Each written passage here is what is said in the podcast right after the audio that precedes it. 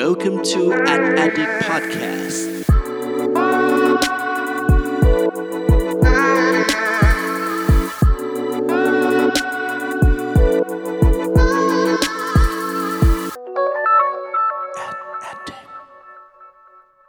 สวัสดีครับ ขอต้อนรับเข้าสู่ Addict Podcast ตอนนี้ 55 กับผม เพิร์ดพงศ์ปฏิภาสุขยืดครับ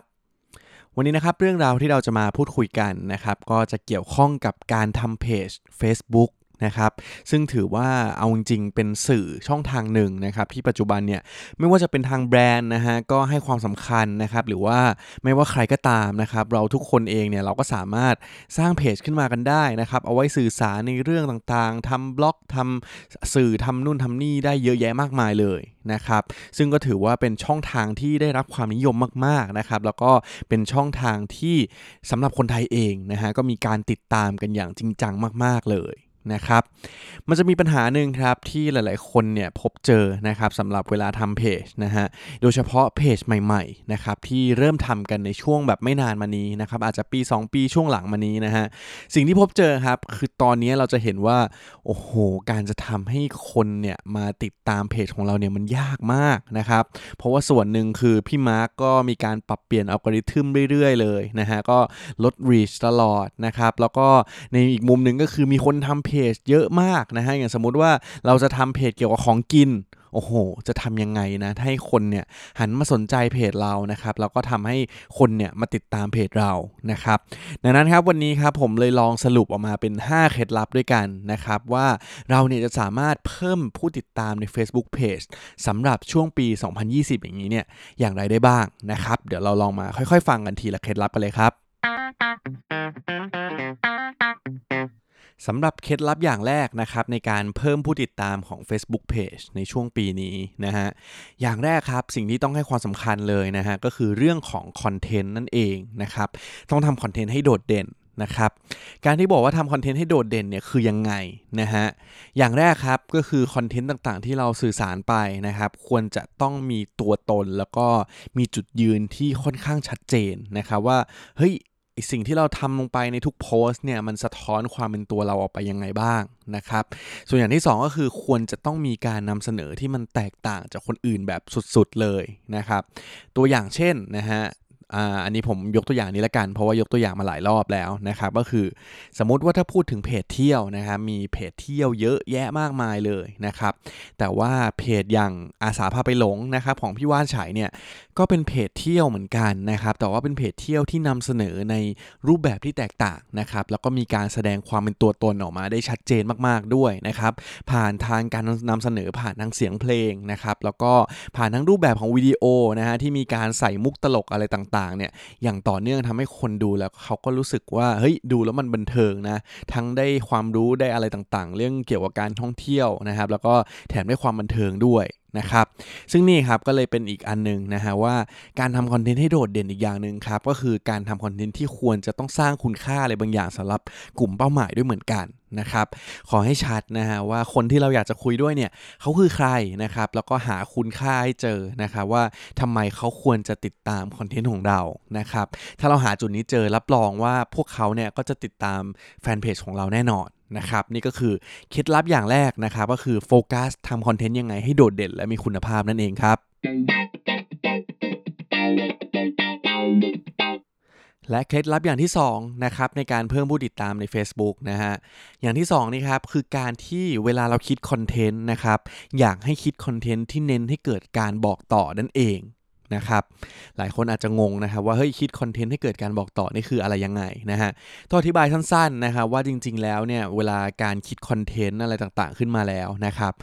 คนที่จะสามารถสร้างคอนเทนต์ขึ้นมาแล้วค่อนข้างได้รับผลตอบรับที่ดีนะครับ มีสิ่งหนึ่งที่เขาจะวางแผนแล้วก็มีการคิดไว้เสมอนะครับ ก็คือหลังจากที่เขาทำคอนเทนต์นี้ไปแล้วเนี่ยเขาจะวางแผนเลยครับว่าคอนเทนต์เนี้ยจะทำให้คนเนี่ยเกิด action อะไรหลังจากที่คนเสพคอนเทนต์นั้นนะครับตัวอย่างเช่น คนดูคอนเทนต์นี้เสร็จเรียบร้อยแล้วเฮ้ยคนอยากจะแท็กเพื่อนนะเพื่อให้เพื่อนดูต่อนะครับ หรือ นะฮะเนี่ยอย่างที่ผมบอกนะว่าอย่างข้อเนี้ยก็คืออยากให้คนเห็นคอนเทนต์เราแล้วนะครับทำยังไงให้เขาเนี่ยอยากจะแชร์ต่อนะครับแชร์ไปยัง Facebook ของเขาเองนะครับก็ถือว่าเป็นเคล็ดลับหนึ่งเหมือนกันนะครับทำไมการที่ให้เขาแชร์ต่อเนี่ยถึงเป็นเรื่องสำคัญนะครับเพราะว่าแน่นอนว่าสำหรับเพจใหม่ๆนะครับสิ่งหนึ่งที่ท้าทายมากๆเลยคือโอเคถึงแม้ว่าเราจะทำคอนเทนต์ดีนะฮะแต่ว่าพอเราไม่มีผู้ติดตามนะครับมันยากมากเลยที่จะทำยังไงให้คนเนี่ยมาเห็นคอนเทนต์ของเรานะครับดังนั้นเนี่ยต้องพยายามเลยครับ ช่วงแรกๆอาจจะต้องเน้นเลยว่าเฮ้ยคอนเทนต์ที่เราทำออกมาเนี่ยทำยังไงต้องคนเห็นปุ๊บแล้วคนเขาแชร์นะครับ พอแชร์ไปปุ๊บ เพื่อนเขาก็เห็นนะครับ เพื่อนเขาเห็นปุ๊บก็มีโอกาสแชร์ต่อไปอีกนะครับ ดังนั้นครับลองกลับไปทบทวนกันดูนะครับว่าถ้าสมมติว่าคอนเทนต์ที่เราทำตอนนี้เนี่ยมันทำให้คนเนี่ยเกิด action ที่อยากจะแชร์ต่อหรือเปล่านะครับ ถ้ายังนะฮะแล้วเราอยากจะมีวัตถุประสงค์เพื่อเพิ่มผู้ติดตามเนี่ยก็อย่าลืมทำคอนเทนต์ในลักษณะนี้เพิ่มเติมมากขึ้นนั่นเองครับ และเคล็ดลับอย่างที่3นะครับในการเพิ่มผู้ติดตามใน Facebook นะครับก็คือถ้าสมมติว่าปัจจุบันนี้ครับเราจะต้องทำคอนเทนต์เนี่ยลองพยายามสร้างคอนเทนต์ที่อาจจะลองไป collab กับคนอื่นบ้างก็ได้นะครับ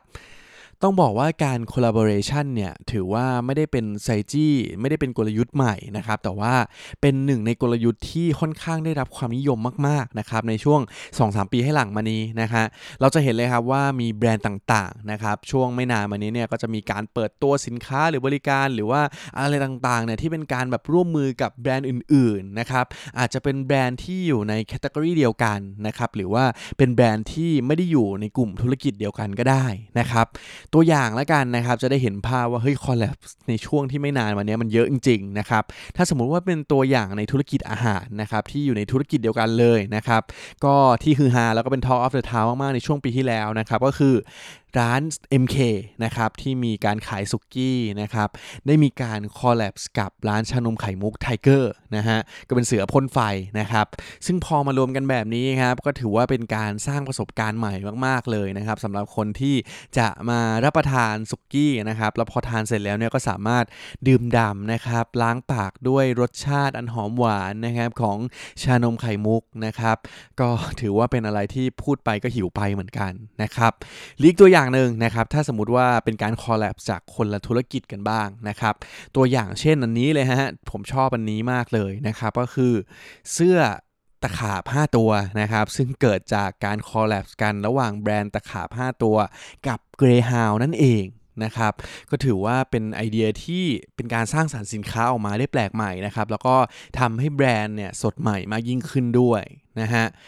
เช่นเดียวกันกับในเรื่องของคอนเทนต์เลยนะครับ สินค้าต่างๆเนี่ยเขาสามารถคอลแลบกันขึ้นมาได้นะครับคอนเทนต์ก็สามารถทำได้เหมือนกันนะครับในช่วงหลังนี้นะฮะเราก็จะเห็นนะครับบางเพจนะครับบางสื่อบางเจ้าเนี่ยเขาก็มีการ collab ร่วมกันเหมือนกันนะฮะตัวอย่างอันนึงครับที่ผมชอบมากๆเลยก็คือลงทุนแมนนะครับกับเดอะสแตนดาร์ดนะครับในการสร้างคอนเทนต์ชื่อว่าลงทุนแบรนด์ขึ้นมานะครับก็ถือว่าเป็นการ collab นะครับในการสร้างสรรค์คอนเทนต์ที่ค่อนข้างมีประโยชน์มากๆเลยด้วยนะครับโดยเวลาที่เขามีการ collab กันแบบนี้นะครับ คือหลายคนฟังมาถึงตอนนี้อาจจะสงสัยว่าเอ๊ะ collab ไปแล้วมันจะเพิ่มฐานแฟนยังไงนะครับ ลองสังเกตดูครับ ถ้าสมมติว่ามีการร่วมมือกับอีกเจ้าหนึ่งนะครับ พอเกิดการร่วมมือแบบนี้ครับ มันจะเป็นเหมือนการแชร์นะครับว่าเฮ้ยคนที่ติดตามเจ้าเรานะครับ ก็จะรู้จักของอีกเจ้าหนึ่งมากขึ้น แล้วในทางกลับกันนะครับ ถ้าสมมติว่าคนที่เป็นผู้ติดตามของอีกเจ้าหนึ่งนะครับเขาก็จะมีโอกาสรู้จักเพจเรามากขึ้นเช่นเดียวกัน นะครับ ดังนั้นเนี่ยถ้าสมมติว่าเรามีไอเดียนะครับลองหาวิธีในการไปพูดคุยนะครับว่าเฮ้ยเราสามารถร่วมมืออะไรต่างๆ ได้ไหมนะครับถ้าสามารถร่วมมือได้เนี่ยมันก็จะถือว่าเป็นเคล็ดลับหนึ่งเป็นกลยุทธ์หนึ่งในการเพิ่มฐานแฟนได้เหมือนกันนั่นเองนะครับและนี่ก็คือเคล็ดลับอย่างที่3นะครับคือการสร้างคอนเทนต์ในลักษณะของ collaboration มากขึ้นนะครับก็จะมีโอกาสในการเพิ่มผู้ติดตามของคุณมากยิ่งขึ้นนั่นเองครับ และเคล็ดลับอย่างที่4นะครับคือการใช้ media support นะครับในการอัดฉีดเข้าไปบ้าง นะฮะ คือต้องบอกว่าจริง ๆ แล้วเนี่ยเวลาคนทำเพจส่วนใหญ่นะครับ ก็มักจะให้ความสำคัญนะครับในกับการทำคอนเทนต์อะไรต่างๆ มากมายนะครับ ซึ่งแน่นอนผมว่าเป็นสิ่งที่ดีอยู่แล้วนะครับ แต่ว่าอาจจะหลงลืมไปครับว่าจริง ๆ แล้วเนี่ยการที่จะทำคอนเทนต์ออกมาให้มีประสิทธิภาพจริง ๆ นะครับ ควรจะ balance นะครับให้ความสำคัญทั้งในเรื่องของคอนเทนต์และการใช้ media หรือว่าการใช้งบในการซื้อโฆษณาเนี่ย support ให้ตัวคอนเทนต์ที่เราใช้เวลาแล้วก็ทุ่มเทในการสร้างขึ้นมาแบบนี้เนี่ยให้คนเนี่ยเห็นมากขึ้น แล้วก็ทำให้มันมีประสิทธิภาพมากยิ่งขึ้นด้วยนะครับ โดยจริงๆ แล้วเนี่ยครับก็คือง่ายๆเลยนะครับ มันก็คือการ boost post นั่นเองนะครับ ก็ถือว่าเป็นอีกวิธีการหนึ่งนะฮะที่ทุกคนน่าจะสามารถทำกันเอง แล้วก็เรียนรู้ในการ boost post กันได้อยู่แล้วนะครับ เอาถ้าผมสรุปง่ายๆ สั้นๆ เลยนะครับ ก็คือให้เข้าไปที่ ad manager นะครับ อย่า boost ตรงที่เขาเขียนว่าโอ้ยกด boost post ไหมตรงใต้โพสต์นะครับ อย่าไป boost ตรงนั้นนะครับ มันจะทำให้ไม่ค่อยมีประสิทธิภาพนะครับ ให้เข้าไปที่ ad manager นะครับ แล้วก็ลองตั้งดูนะครับ ว่าเราจะทำ boost post เนี่ย เพื่อวัตถุประสงค์อะไรนะครับ จะใช้ target เนี่ย อยากให้ใครเป็นคนเห็นนะครับ ใช้เม็ดเงินโฆษณาเยอะมากน้อยอะไรเท่าไหร่ก็ว่าไปนะครับการ boost post นี้นะครับ จริงๆ ก็สามารถทำได้หลายแบบนะครับ แต่ว่าถ้าสมมติว่า objective นะครับ หรือว่าเป้าหมายของเราจริงๆ เนี่ย ต้องการเพิ่มยอดฐานแฟนผู้ติดตามเนี่ยครับผมก็จะแนะนำนะครับว่าให้บูสต์นะครับในส่วนของ reach นะครับหรือว่าการเข้าถึงกลุ่มเป้าหมายนั่นเอง นะครับทำไมผมถึงแนะนำให้ boost reach นะครับ เพราะว่าเวลา boost reach ไปแล้วนะครับ ถ้าคอนเทนต์ของเรามันดีอยู่แล้วเนี่ยทำให้คนเห็นเยอะมากขึ้นเนี่ย แน่นอนว่ามันก็สามารถเพิ่มโอกาสให้คนบอกต่อนะครับ ให้คนมีแบบเฮ้ยมีปฏิสัมพันธ์กับเรานะครับ อยากจะติดตามเรามากขึ้นได้แน่นอนด้วยนะครับ แล้วก็อีกส่วนหนึ่งคือการ boost เป็น reach เนี่ยมันจะใช้เม็ดเงินนะครับที่ค่อนข้างประหยัดมากที่สุดนะครับเมื่อเทียบกับอีกแบบหนึ่งแล้วกันนะฮะสมมุติว่าเป็นเพจไลค์นะครับที่เป็นการบูสต์เพื่อต้องการจำนวนคนมากดไลค์แฟนเพจเราเลยอย่างเงี้ยครับจะค่อนข้างแพงมากๆนะครับอย่างสมมติบางแบรนด์เนี่ยถ้าสมมติว่าต้องการบูสต์เพจไลค์นะฮะบางแบรนด์เนี่ยอาจจะต้องเสียมูลค่าถึงประมาณ 10 บาทต่อ1เพจไลค์เลยทีเดียวนะครับลองนึกดูนะครับว่าเฮ้ยจริง ๆ ตอนแรกเนี่ยฟังแค่นี้อาจจะรู้สึกว่ามันก็แค่ 10 บาทเองนะครับ แต่ว่าถ้าสมมติว่าพันไลค์เนี่ยก็แสดงว่าคือ 10,000 บาทแล้วนะครับ มันก็ถือว่าเป็นเม็ดเงินที่เยอะเหมือนกัน นะครับดังนั้นครับสำหรับใครที่ยังไม่เคยเรียนรู้อะไรต่างๆ เกี่ยวกับเรื่องการ boost post เนี่ยผมก็แนะนำละกันนะครับว่าควรจะเรียนรู้เอาไว้นะครับในการทำเพจเนี่ยสำคัญนะครับคือเรื่องคอนเทนต์ก็ต้องดีนะครับแล้วก็อีกอย่างหนึ่งก็คือควรจะหา media support ที่ดีด้วยเสมอนะครับนี่ก็คือเคล็ดลับอย่างที่ 4 นั่นเองครับ คือการใช้ media support อัดฉีดบ้างนั่นเองครับ และเคล็ดลับสุดท้ายในวันนี้นะครับในการเพิ่มฐานแฟนให้กับ Facebook Page ของคุณนะครับก็คือการหา partner ที่ดีในระยะยาวนะครับพอพูดถึง partner นะครับผมอยากจะยกตัวอย่างให้เห็นละกันว่าจริง ๆ แล้วเนี่ยมันสามารถมีมุมมองของการหา partner ในการสร้าง Facebook Page เนี่ยได้หลากหลายรูปแบบเหมือนกันนะครับตัวอย่างแรกครับคือทีมในการที่เราสร้าง Facebook Page ขึ้นมา นะครับ คือเวลาที่เราหาทีมนะครับตอนเริ่มต้นในการสร้างเพจเลยเนี่ย บางคนนะครับอาจจะถนัดเป็น one man show นะครับในการที่ทำด้วยตัวคนเดียวนะครับ แต่ว่าจริง ๆ แล้วเนี่ยผมแนะนำให้ปัจจุบันเนี้ยออลองหลาย ๆ คนดีกว่านะครับ ว่ามันก็อาจจะมีการช่วยเหลือกันมากขึ้น แล้วพอมีหลาย ๆ คนนะครับสมมติมี 2-3 คนเนี่ย การที่เราคัดสรรทีมมาอย่างดีแล้วนะครับเนี่ยก็จะถือว่าเป็น partner ในมุมแรกนะครับว่าเฮ้ยทีมคนคนนั้นเนี่ยเขามี connection ที่ดีหรือเปล่านะครับ พอมี connection ที่ดีนะครับ สิ่งที่จะได้ประโยชน์แล้วก็มีโอกาสเพิ่มฐานแฟนได้ดีมากๆ คืออะไรครับ ตัวอย่างเช่น สมมุติให้เวลาทำคอนเทนต์ลงไปแล้วนะครับ เฮ้ย คนที่เป็นทีมในการทำเพจของเราคนนี้เนี่ยเขามีคนที่เป็น friend นะครับ เกี่ยวกับด้านนี้เยอะมากเลยนะครับ พอคนนี้แชร์ต่อปั๊บเฮ้ยเพื่อนของคนนี้ก็ให้ความสนใจ นะครับก็เป็นมุมหนึ่งแล้วนะครับหรืออีกมุมหนึ่งนะครับอย่างที่บอกไปว่าตัวอย่างเช่น มีการสามารถคนทำคอนเทนต์แบบ collab อะไรต่างๆ ใช่ไหมครับ ถ้าคนคนนั้นมี connection มีคนที่เป็นแบบเฮ้ยเป็นเพื่อนทำเพจนู้นเพจนี้เยอะเนี่ยก็จะมีการเพิ่มโอกาสเหมือนกันนะครับในการสร้างสรรค์อะไรใหม่ ๆ ด้วย นะครับนี่ก็คือตัวอย่างแรกนะครับในมุมของ partner นะฮะที่เริ่มต้นเนี่ยก็ควรจะเริ่มต้นจากทีมของเราเองกันเลยด้วยนะฮะหรือว่า partner อีกในมุมหนึ่งครับก็คือปัจจุบันนะครับเวลาที่เราทำสื่อหรือว่าทำช่องทางสมมติ Facebook Page ขึ้นมาใหม่ ๆ แบบนี้นะครับเราจะเห็นเลยครับว่า Facebook Page ที่มีคนติดตามเพิ่มขึ้นอย่างรวดเร็ว เติบโตเร็วมากๆ แล้วก็ค่อนข้างประสบความสำเร็จนะครับ เอาตาม fact เลยละกันนะครับ เราจะเห็นว่าส่วนใหญ่เนี่ยมันก็คือเพจของ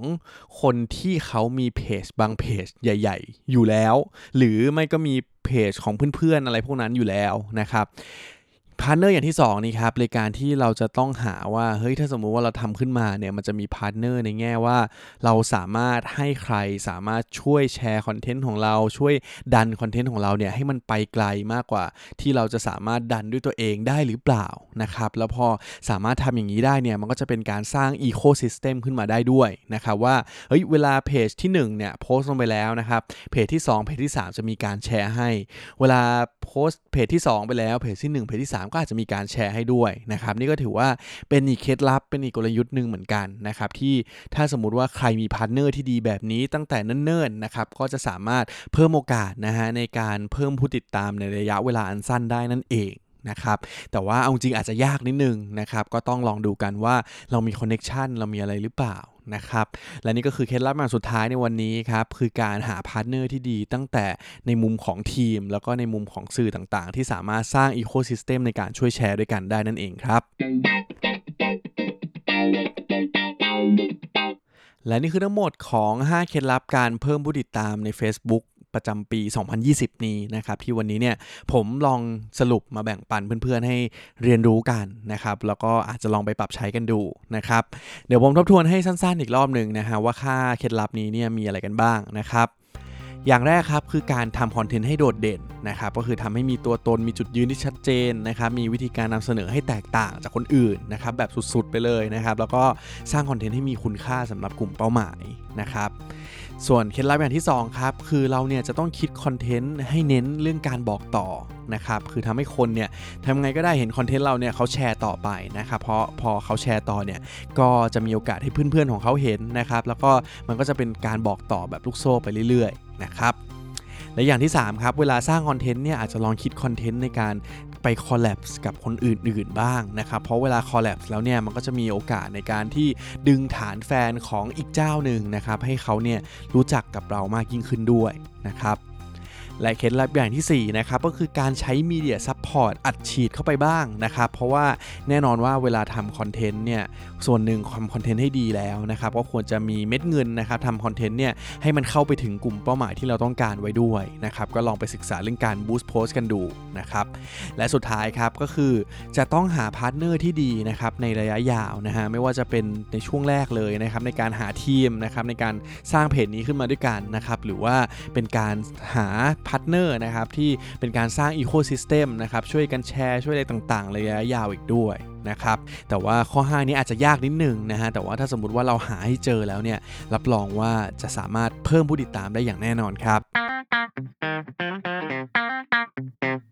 และนี่คือทั้งหมดของ a d d i c t Podcast ตอนที่ 55 ในวันนี้นะครับ ก็ถือว่าเป็นอีกหนึ่งตอนนะฮะที่เราก็จะมีการแบ่งปันนะครับ เนื้อหาที่น่าสนใจนะครับ เป็นสาระความรู้แบบนี้นะครับ คิดว่าเพื่อนๆ คงได้รับประโยชน์ไปไม่มากก็น้อยนะครับ ซึ่งถ้าต่อไปนะฮะอยากให้เราเนี่ยมาแบ่งปันเรื่องไหนเป็นพิเศษนะครับ ก็อย่าลืมนะครับเข้ามาแนะนำกันได้นะครับ ผ่านทางช่องทางโซเชียลมีเดียต่างๆ ของ a d d i c t เลยนะครับ แล้วก็ที่สำคัญนะครับฝากอย่าลืมกดติดตามกด subscribe นะครับกดไลค์กดแชร์นะครับสำหรับ a d d i c t Podcast แล้วก็รายการต่างๆ ในเครือของ The Addict Podcast กันด้วยนะครับแล้วก็เดี๋ยวในอนาคตไม่นานนี้นะครับอันนี้บอกไว้เป็นน้ำจิ้มนะครับว่าจะมีรายการที่เข้ามาอยู่ในเครือของเราเนี่ยเพิ่มเติมมากขึ้นด้วยนะครับยังไงก็ฝากติดตามกันไว้นะครับวันนี้ขอบคุณทุกคนมากนะครับที่ติดตามฟัง a d d i c t Podcast นะครับไว้เจอกันตอนหน้าครับ สวัสดีครับ